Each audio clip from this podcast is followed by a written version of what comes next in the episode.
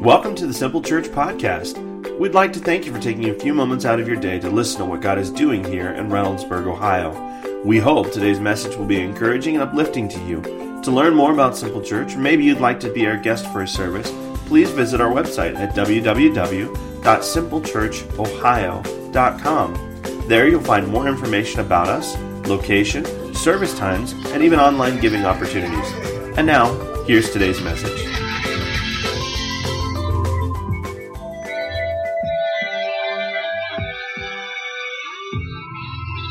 Well, good morning, good morning, everybody. Welcome back again. My name's Aaron. I'm the lead pastor here at Simple Church. I want us to, uh, first of all, greet all of our first time guests. If you are a first time guest here, we are so excited that you're here with us today. Come on, guys. Can we give our first time guests a round of applause and thank them for being here today?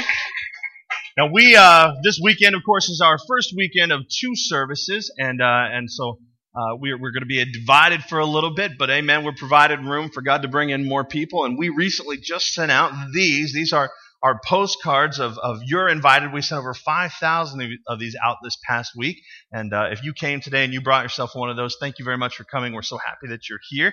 Uh, one other big thing that I want, I want to just toss out there before we jump in today's message. There's a huge event coming up that uh, Simple Church and the Lions Club got together and we said, you know, there's nothing happening in Reynoldsburg here uh, during the winter season. There's just very little going on, and we wanted to fix that. So we decided to put on a talent show. And that show is called Reynoldsburg's Got Talent. There's a website by the same name if you want some more information. But uh, we, we put this together, and so we've had over 28 registrations, people that are going to be in this show, and from comedians to dancing and all kinds of stuff, talent represented from all over the city, outside of the city as well. And that is going to be February 28th. I know it's a good bit of a of, of amount of time in, in, advance warning here, but we just wanted to let you know so you mark your calendars and you can plan to join us. And uh, we'll be selling tickets for it very, very soon. So, okay, we are in the middle of a series called uh, all about Daniel, and we are studying the book of Daniel. And so, if you're following along in your Bible today, we are going chapter by chapter. We're going to be in chapter four. Now, if you don't own a Bible, we would love to give you one. If you would just put your hand in the air, one of our service hosts will make sure that you have a Bible. We, we think that's an important tool for you to have for, for life. So we want to make sure that you've got one. So our service hosts will get those to you. But we are studying Daniel and learning some interesting principle. And it's, it, it's an interesting book because Daniel is one of those books that is a prophetic book. And essentially, a prophetic book, there, there are history books, there are, are, are poetry books in the Old Testament, and then there are these prophetic books. And Daniel's kind of nestled right in the middle of them. And, uh, and prophecy is given to us. It kind of warns us about things that are coming in the future so that we as, as followers of Christ can be aware that they're coming. We can know the times. We can say, we need to get ready. We, we can see these things happening and we can know that they're, that they're coming because the Bible says it in the prophecy. Okay. So, we look in, in Daniel and we see that. And uh, however, half the book of Daniel, though, is historical. And so the first six, I want to say the first six chapters our history of Daniel, or rather his story of uh, his exile, because the Babylons came in, or Babylonians came in, and they, they captured Israel and led them all off into exile, and, uh, and that's part of, of Daniel's story. And Daniel's story gives us much to learn from, because Daniel lived in a day and an age and a culture that is similar to our culture today. So, so we can, we can glean a lot from his life. And, and essentially what's happened again, Daniel and his friends have been taken from their homeland into Babylon to become slaves, and now the pressure from that culture is on them to not uphold God's standards, eh, but to live in a way that is contrary to the way that they were that they were raised to do. And so I would say the same thing, of course, is happening today. That's why I think this book is relevant to us, because we're living in a world where the culture is pressing us to not embrace biblical values and to live however we want. And the question that we have to wrestle is, is, is how do we live a righteous life in a world that has gone crazy?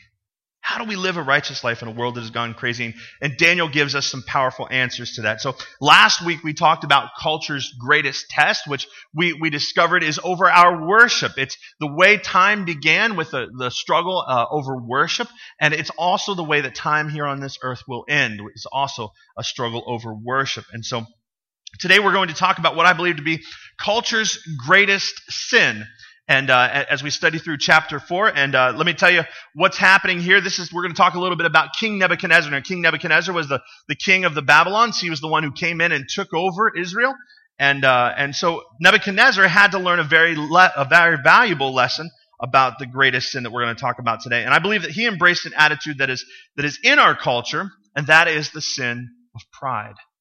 It's the sin of pride. And the reason why I'd say that pride is the greatest sin is because at the root of every single sin, if you go back to its, to its beginning, to, to where it all started, you will find pride. Now, some of you would, would say, no, I don't, I don't think so. But if you think about it, it's true because, and again, I, I feel the pushback. You say adultery is the greatest sin, or murder is the greatest sin, or lying, or stealing. You, you all have an idea of what the greatest sin is, but I think it's pride. And, and, and the reason I think so is because it all begins there. See, you say, in your heart, you elevate yourself and you say, I'm going to do things my way. I'm going to do it my way, and that is pride. You exalt your ways above God's ways, above His plan for your life. And so you say, I'm going to create my own moral compass. I'm going to decide for myself what I will follow and what I will not. And that attitude leads us to every other sin that we find ourselves in pride. It starts with pride. And I believe that's something that our culture is suffering from today because as you look across our nation, you hear things like, well, we moved past those values and aren't we so progressive? Aren't we so tolerant? We've become enlightened, right? And really our culture is just saying to God that we have progressed beyond you. You know, the Bible was written to a culture thousands of years ago that didn't understand how intelligent we were. They don't understand what we understand today and how far we've come. And so we excuse God from the public scene. We have said, we don't want your rules anymore. We don't want you to tell us how to live. We have progressed beyond that. And it's the sin of pride. And the danger as a result of it is coming. I promise you, church. And so Nebuchadnezzar had to learn the lesson of pride. And, uh, and what's interesting is, is that so far in our reading, we've been reading from Daniel's voice. We've been reading Daniel's story. But, but this next part in chapter 4 that we're going to read is, is actually Nebuchadnezzar's voice. This is a message that he gave and sent out. And Daniel found it so valuable that he decided to include it. So when we read this, this, this next passage, this is what Nebuchadnezzar writes. So we're in Daniel 4, starting at 1 uh, verse 1, it says, King Nebuchadnezzar sent this message to the people of every race and nation and language throughout the world. Peace and prosperity to you. I want you all to know about the miraculous signs and wonders the Most High God has performed for me. How great are his signs, how powerful his wonders. His kingdom will last forever, his rule through all generations. Now, I want you to stop for a second. I want you to stop for a second because you can't just read the Bible. You need to read the Bible. In other words, read into what's happening here. Because think about who this is that is saying this. This is Nebuchadnezzar. And what do we know about Nebuchadnezzar? We know that he was a tyrant. We know that he was a slaver. We know that he was a conqueror, a guy who erected a golden statue to himself and told everyone to bow down to it, a guy who was willing to kill you if you didn't bow down to it. In fact, he threw Shadrach, Meshach, and Abednego into the fiery furnace because they refused to obey. This is not a nice guy. This is not a guy with a reputation for hospitality.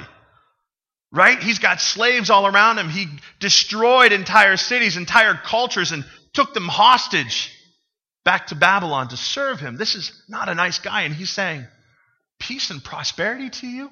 I don't know about you, but anybody who destroyed my home and took my children and took my wives and he wishes me peace and prosperity, it's like, hey, yeah, I don't want anything to do with you. So we, when we read something like this, we need to go, something has shifted here in his life. Something he has encountered has altered his perspective. And so he seems very, very different. He's reaching out to everyone in the world. Notice that. To every people of every race and nation and language throughout the world. He's declaring his desire that they have peace and prosperity. And prosperity, he's not necessarily wishing that they would have financial prosperity, but prosperity of the soul. This is something we find akin to, to the verse that, that the disciple, uh, John the disciple wrote in 3 John. He's got the similar voice. He must have had a similar kind of encounter. And so these words flow from an encounter with the living God, and he wants everyone to know of the wonders of God, not of Nebuchadnezzar, but God's. And it's obvious that something has changed as he prays this over people whom he'd stolen from. So you have to believe this guy has this encounter with God. And at the end of chapter 3, he, did, he does have an encounter with God. Because Nebuchadnezzar threw, the, threw Shadrach, Meshach in the fiery furnace. And while they were in there, there was a, they threw three in, and he sees four. They come out, they're unbound, they're unscathed, they don't smell like smoke, nothing has touched them. And Nebuchadnezzar declares to everybody, look at their God, look at what he's done. See, he has an encounter with God through other people. And he tells everybody that their God is the greatest, that everyone should worship the God of the Hebrews because of the works of his hands. So he has an encounter that leads him to believe in God so that he tells other people about God. But the problem is that he walked away from the encounter the same way. There was no change that was evident in his life. He was still full of pride, still full of sin, arrogance. Little evidence in his life that anything had shifted until this story. And the thing is, I honestly believe that, that that's a lot like the church today. We have a lot of people that have experienced God in other people's lives, right? You sit back and you watch as people are experiencing life change through Christ, and you say, that's amazing, that's awesome. You guys, you need to come to church. Maybe you yourself, maybe you even come to church yourself, but, but you're not engaging in anything that's happening here. You're, you're, you're not allowing God to transform you. And the sad reality is that in their own lives, there is no evidence of God being at work. They still live like the world. We embrace the moral values of the world. We spend money like the world. We get divorced as much as the world. We define marriage the same as the world. They do everything the same as the world, except they come to church on Sunday. We do everything. We, we look absolutely no different than the world. And the issue is that, that they only believe in Him. And this is the modern day church. They don't believe on Him. There hasn't been a radical shift that has taken place in their lives. Now, let me ask you something. Does anybody here enjoy a good buffet? Come on, people, wake up. Anybody here enjoy a good buffet? Thank you for your honesty. I appreciate that. It is obvious. If it's not obvious looking at me this way, let me turn this way. I enjoy a good buffet.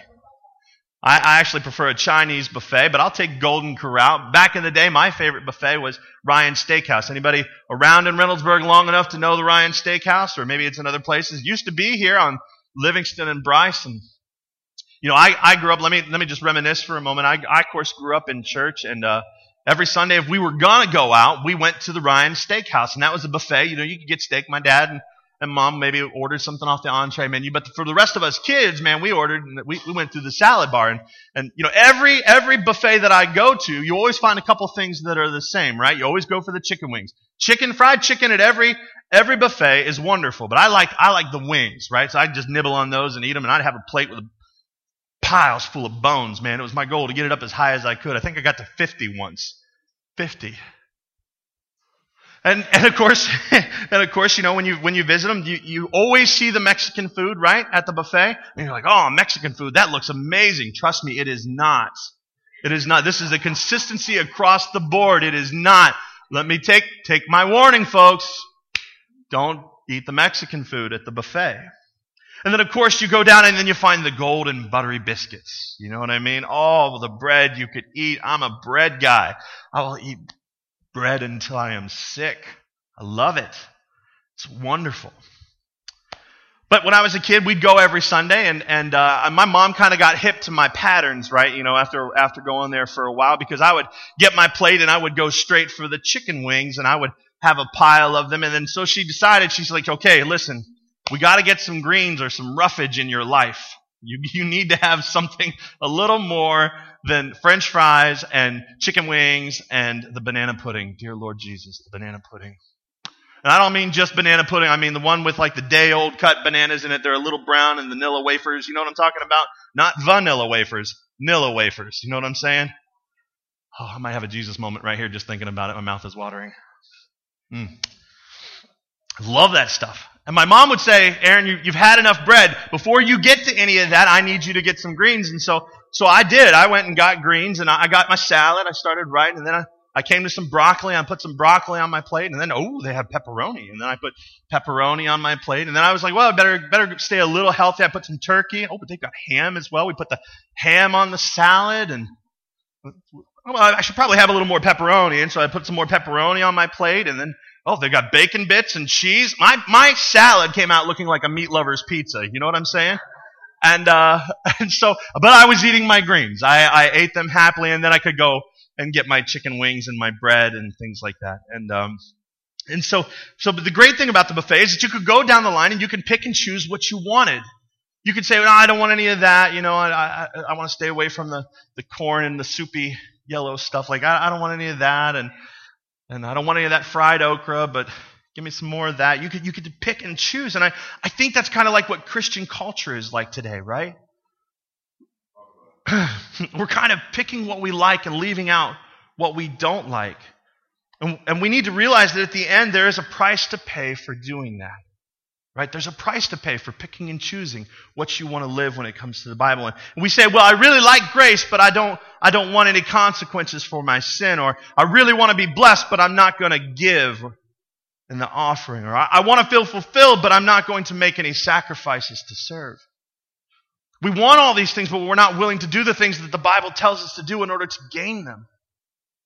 We pick our morality. We pick how we want to define sexuality and marriage, what's right and wrong for our lifestyle choices, what drugs we will and won't take, what kind of life we will and won't live. And we feel like it's all good, that we can make our own decisions. But the reality is, we are in dangerous territory when we do this. Dangerous. And the Bible is written to warn us. It's written to warn us that a time and a culture will be this way that we would be tempted as Christians to live that way. Look at 2 Timothy 3, 1 through 5. This verse in and of itself is prophetic. It is warning that there's, uh, there is a time that will come. It says, but mark this, there will be terrible times in the last days. People will be lovers of themselves, lovers of money, boastful, proud, abusive, disobedient to their parents, ungrateful, unholy, without love, unforgiving, slanderous, without self-control, brutal, not lovers of the good, treacherous, rash, deceited, lovers of pleasure rather than lovers of God. And as you read this, you can stop and you can think and you know, I know tons of unchurched people that this is applying itself to, right? I know who he's talking about. People that don't know Jesus. And then Paul puts the nail in the coffin and surprises us all. And it says, having a form of godliness, but denying its power. He's talking to the church. He's not talking about people that don't know Jesus. He's saying that this is us. And I'm telling you that this is American Christianity. We have a form of godliness. We know the right things to say, how to show up at the right time. We know how to put on the show on Sunday mornings, but we've really denied the power of God that radically changes every area of our lives. And instead, we just really look like the world. Now, I'm not an angry preacher. I'm not here to preach judgment today, what I want you to see is the whole new perspective on the consequences for sin and how it works out in our lives. That's all I want today. Then I would make the case that instead of God being a judgmental God, you know, people picture him like this really big, this bully kid with a magnifying glass that is waiting for us to mess up so he can burn us, you know? And uh, you all knew somebody like that when you were growing up. And we, we've put that image on God, like ju- God is judgmental. He is waiting to just destroy you with hellfire and brimstone. But I believe that God put in, a, put in place a moral code and is what He has defined as His best for us. It's His best for us. And how can we resent that? How can we hate that? How can we resist it? It's what He's defined as our best. And when we step out from His best, it is sin. And there are consequences to pay for that sin. He doesn't bring judgment, we bring it on ourselves. And we choose to define life, or when we choose to define life our own way. And yet, what God does in, in His mercy is that He prolongs the judgment. He waits for us. He waits in hope that we will change, that we will come to Him and surrender our sin, that we will come back to Him and say, I'm going to live your way for me because it is your best for me. The Bible says that sin is pleasurable for a season, but that changes to death. The consequences for our sin. And why does he delay judgment? Because he's always warning, always sending us messages, always trying to help us so that we don't have to walk through the pain of the consequences. But God also loves us enough that if we need to walk through those, that pain, he will allow it. He will allow the pain of consequences to come. And that is essentially Nebuchadnezzar's story. Because here's a guy who's ruling over Babylon and he has a dream that troubles him. And, and it's in the verses, but I, I don't have time to read through it all. I'm just going to summarize it for you. And he has a dream and he sees a tree that is large and prosperous and is bringing life to so many people. It's providing shelter to so many animals and, and food for so many people and, and, and producing fruit. And so, and then suddenly something came and cut the tree down and it was removed, but a little stump was left, which incidentally, that's the way God does it. He, he, if he allows us to be cut down, he will always leave a way to return. He always leaves a stump. And also in the dream that Nebuchadnezzar had was something about seven seasons. And so he calls everyone in the kingdom together. He can't figure out what's happened. He says, what is this dream all about? He calls his magicians, his wise men. Even Daniel gets called to the room. And he says, what does this dream mean? And nobody can tell him, but Daniel knew. And Daniel was kind of afraid to tell him because the dream, you see, was about the king. He was the great tree.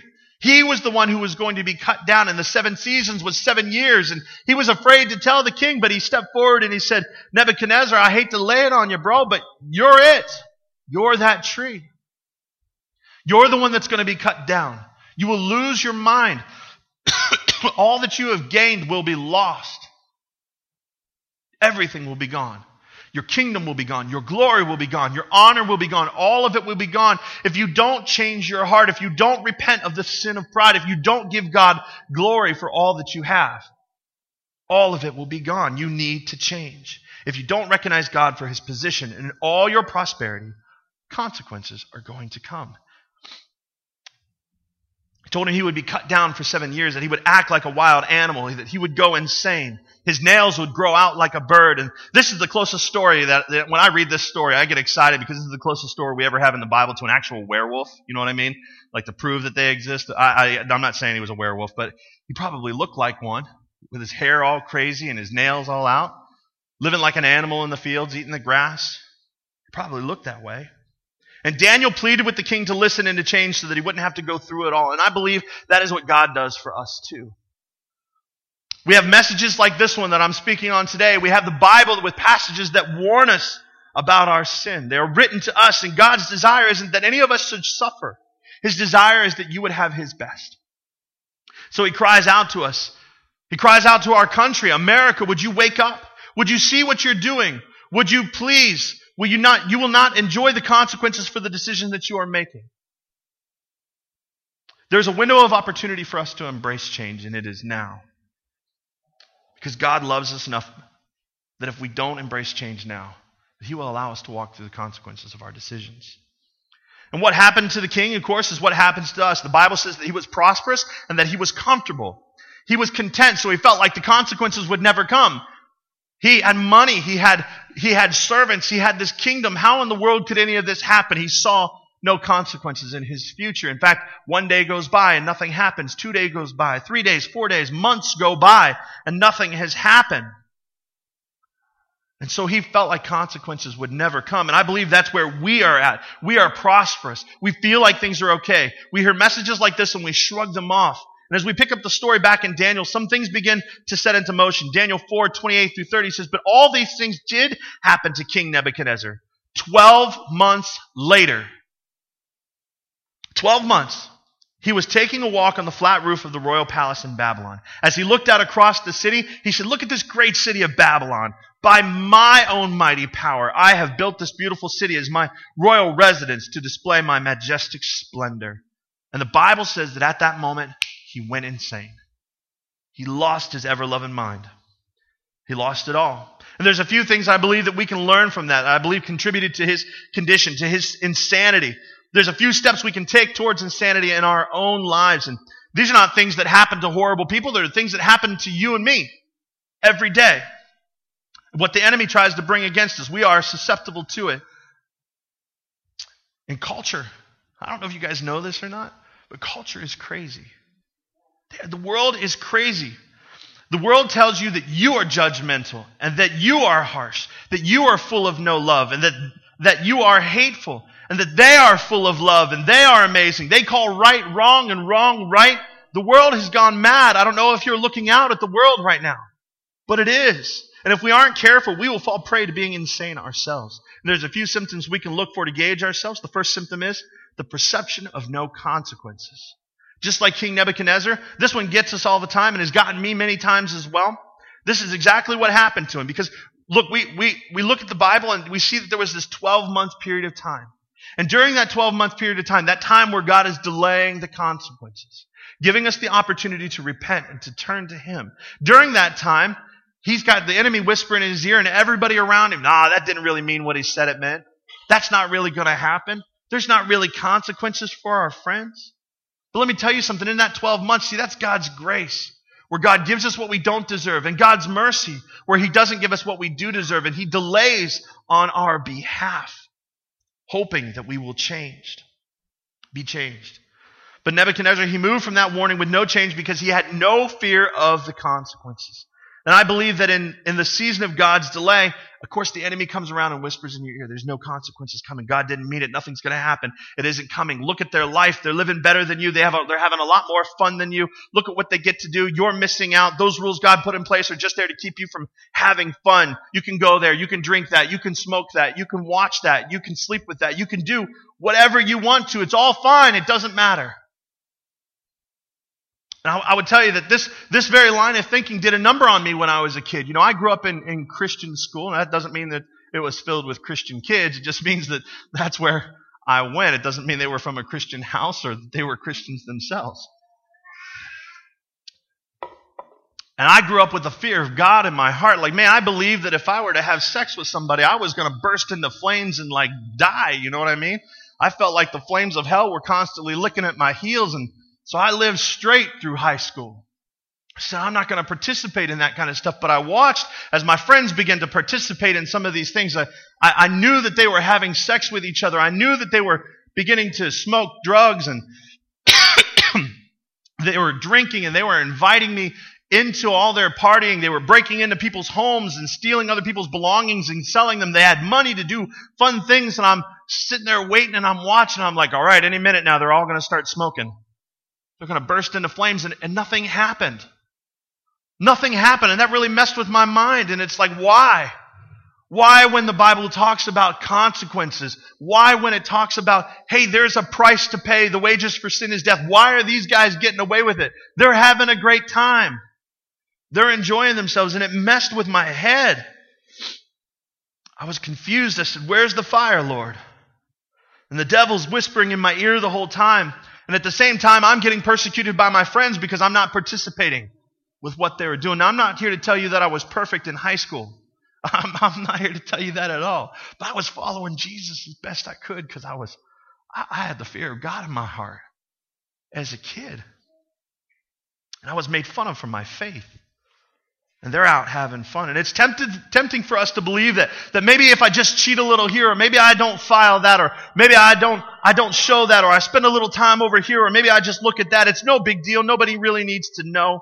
There's never going to be consequences because of what you see other people's lives. But the truth is that the book of Romans says that the wages of sin is death. In other words, what you get paid or your reward, your paycheck, is death that ultimately you will experience death, death in your relationships, death in your finances, death in your home, death in your job. when you live a life of sin, messes with your entire life. It may not happen immediately, but consequences are coming. They will come, and the enemy doesn't want us to believe that. The second, the second condition that we can see, or the symptom that we can see, is the obsession with wealth and power. I would say that Nebuchadnezzar was, was drunk with the amount of wealth and power that he had. He said, Look at all that I have built, all that I have been able to accomplish. In his pride, he exalted himself, said, Look what was done by my hand. I'm so amazing. And money is one of the strongest false gods that the enemy has ever set up. Because when you have a lot of money, you have this false sense of security. You believe that you won't need God, that you have everything you could need. There's no need for God if you have money. I want you to think about that. It's true. When the economy is going well, when, when the world is at peace and our world is at peace, where do we all go on the weekends? We go to the, the lake house, we go to the beach, we go see the mouse. Now, there's nothing wrong with vacations, and there's nothing wrong with having a, having a cabin or a house or nice things. I don't mean anything like that. But we take it easy because we have all the money that we need.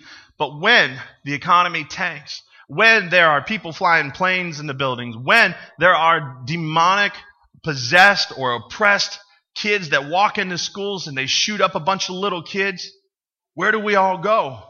We all go to church because all of a sudden that money isn't buying us the safety and the security that it promises. All of a sudden we need God in our lives again.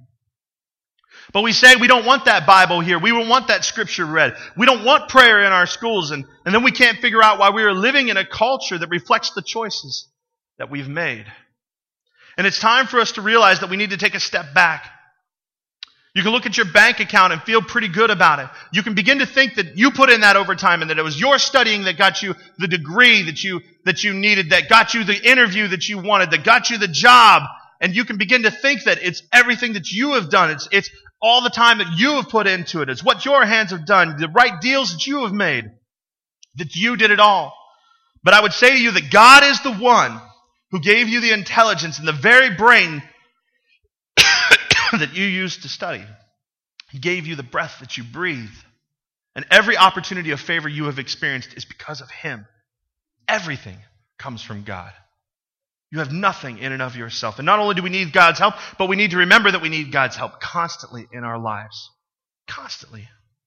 And the temptation of power and wealth is what the devil tempted Jesus with. I'll give you all of this wealth, power, nations, if you will just bow down and worship me. The third sign is the motivation of personal praise. We want people to recognize us, to give us praise. We want people to exalt us. I really believe that, that this, this generation is experiencing that, and it's evidenced by the fact that Facebook is so incredibly popular, Instagram is so incredibly popular. We live on that. We make comments, we post pictures, and we want everybody to like them. We're looking for praise. And the temptation there is if you are looking for praise from people instead of looking to give it to God we may be in danger of some consequences of some pride. We think we know better than God, that we become so intelligent that we no longer need His values and standards. And we celebrate those decisions. Celebrate them. And the Bible says that Nebuchadnezzar, when he reached this conclusion, verse 33 says, that same hour that judgment was fulfilled, when he said, Look at my works, look at my hands. That moment he lost insanity. And God held it back for as long as possible. But in his love, he allowed this thing to take place. And the king went completely insane, driven from his home to live in the wilderness for seven years like an animal. And then something happened that his sanity was restored to him. Because as I said before, with God, there's always a way back. There's always a way back. There's a few keys in what happened, what shifted for him that I think we can learn from. And I'll be quick. We're closing. Kelly's already playing the music. You can tell the service is wrapping up. But just hold on with me. There's three things we can do to make sure that we don't have to deal with the consequences of pride in our life. And, and, you know, if you want to, you can turn me off right now. You can, you can stop listening to me. You can think about what you got to do for the rest of your day. You can choose to walk through the pain and suffer the consequences of pain, of the consequences and, and of living a life however you want to. You can listen to these stories and make adjustments so that you don't ever have to go through the consequences. So in Daniel 34 or 4, 34 through 37, it says, After this time had passed, this is the seven years, I, Nebuchadnezzar, looked up to heaven. My sanity returned.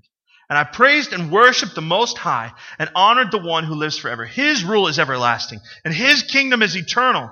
All the people of the earth are nothing compared to him. This is a shift from where he was before. He does as he pleases among the angels of heaven and among the people of earth. No one can stop him or say to him, What do you mean by doing these things?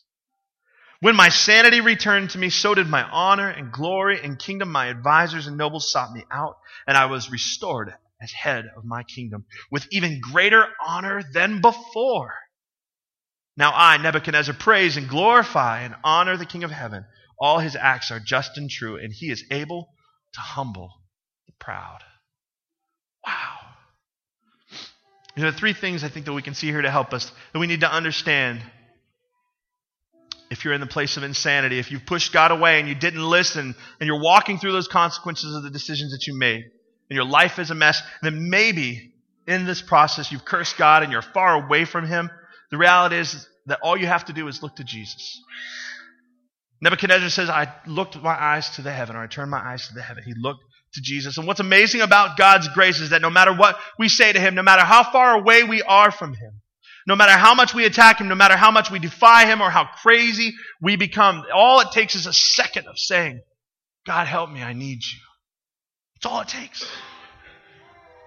And in that moment, He rescues us from everything we have gotten ourselves into because He's just that good. Oh, I'm preaching better than you're shouting this morning, and that's okay. You're just, it's the early service. But we don't deserve it. There's nothing we can do to deserve God's grace. And God cares so much that He'll hold back the consequences and give us time to return to Him, or He'll allow them if we are still pushing Him away, or even in the midst of our suffering. God will come and rescue us. We're just one prayer away from that. That's how good God is. And some of you are in that place and we are ready to take that first step. In just a moment, I'm going to give you that opportunity to take that step. To look to heaven and declare Jesus as Lord. The second thing we can do is to honor Him with our whole life. Most of us are in this second category. We're like Nebuchadnezzar, right? We've experienced God from a distance. We would encourage people to worship God. We may even show up to church, but we have a form of godliness, but we deny the power of it in our own lives. We need to listen and learn the lessons of honoring God with our whole lives. The Bible says that there's a time coming when the church, when the church will have one foot in heaven and one foot on the earth. And God talks about that day that He will spew us out of His mouth. In other words, He can't stand a church like that, that it makes Him want to vomit. and God says, Don't be lukewarm. He can't stand it. And the time is coming where we will have to choose that we are either going to be all in for Jesus or we're going to be all for the world. Let me say that there's no way that you can encounter the life altering presence of God without having every area of your life being changed. It's just not possible. It's just not possible. If you think you've encountered God but nothing has changed in your life, then you have not really encountered Him. If you're able to come here on Sunday morning and live like the world the rest of the week, then you don't have the same Holy Spirit speaking to your heart that I do. You cannot live that way. Because when God comes into a person's life, all things become new. And it doesn't mean that you're perfect, but it means that you have changed. That you have changed. And that is what God has called us to live. Not a wishy washy Christianity that can't decide what it stands for. We need to honor God with our whole lives. Jesus must be Lord of all or not Lord at all in our lives. So let's make the decision now. Let God have our whole lives. To be honest with you, it's a better life than the world is offering anyway. In the midst of the fire, you meet Jesus. When you're thrown into the lion's den, you get to come out safe and have an amazing story that changes people's lives. A nation gets led to revival. God is always around us. There's nothing to fear. Jesus said, Lo, I am with you always to the end of the age. Man, and when Jesus is with you, what can't you go through? What, what can't you go through? Life to the fullest is what he's promised us. The third thing that we can do is to live with humility. We must be sure that we recognize that humility is coming. Some of you say, Well, I won't bow my knee to this Jesus guy. Let me tell you something. There is a day coming, the Bible says, that every knee shall bow and every tongue will confess that Jesus Christ is Lord. And we have the opportunity to humble ourselves and declare Jesus is Lord today, or we will get to a point where He will humble us. And at that point, it's too late. There will be a separation of people, those that have declared him as Lord in their lives, and those that are being forced to declare him because they see him in all of his glory and all of his splendor, and they tremble in fear at the sight of him. And they bow their knees, for truly he is Lord. And the Bible says there will be a separation to those that have said, Jesus, you are Lord on this earth. They will enter into his eternal rest, and the others will enter into eternal separation from God. Humility is coming. Will you decide to have it today? There is a price for waiting. You say, well, Aaron, how do we humble ourselves? Glad you asked. Second Chronicles 7.14 says, if my people who are called by my name will humble themselves and what? Pray. Prayer is a position, a posture of humility. It says, God, I need you. God, I acknowledge that I can't do this on my own. God, I need you to intervene. I need you to change me. I need you to be with me. I need your strength. I need you. It's a total reliance upon Him when we choose to pray. And He says, if you will humble themselves and pray and seek my face and turn from their wicked ways, your wicked ways are just the way you believe that it ought to be. I will forgive their sin and I will heal their land. We need a revival in this country, folks, but it starts with us. It starts with you as an individual. It starts by us humbling ourselves through prayer, seeking His face, His will, His plan, and turning from our ways. We must do it first. So let's pray. Every head bowed, every eyes closed. You know, some of you are at a, that place of insanity. In this moment, God has made it clear to you that it's time to look to heaven. For your sanity to be restored, you need Jesus in your life. He must be first. If you're ready to make that decision, I'm going to help you with that in just a moment. There's a simple prayer that I'd like you to pray with me at your seats. You know, I won't embarrass you, But I do want to connect you with Jesus today. I'm not going to call you out. I'm not going to make you come to the front. There's a simple prayer I want you to pray. And if you want to be counted into this prayer, would you just shoot your hand up high? Come on, don't be ashamed. If you want to be included in that prayer, would you shoot your hand today? Thank you. Appreciate those hands. It's awesome. Thank you. I want you to pray quietly in your heart. And God will hear you and answer. Just pray and mean it. Lord Jesus, I need you. Rescue me today from the chaos in my life. Forgive me of my sin. Forgive me of going my own way. I submit to you today. I want you to be my Lord. Take control. Help me to be the person that you've made me to be. I give you my whole life. In Jesus' name. Father, I pray for all of us. Lord, that we would not be a church that has a form of godliness that denies your power. Father, maybe we be passionate about you, that we honor you with all of our lives, our relationships, our finances, our jobs, our thoughts, what we do in secret and in private by ourselves. Lord, help us. Set our hearts on fire for you today, that we may live with a passion for you, that we would not be that lukewarm church that has a foot in the world and a foot in heaven, that we would be all in and all for you because you are all for us. In Jesus' name we pray. Amen. Church, I'd like to ask you if you, you're here today to take out your connection cards. I want to give you just a moment to reflect and to think.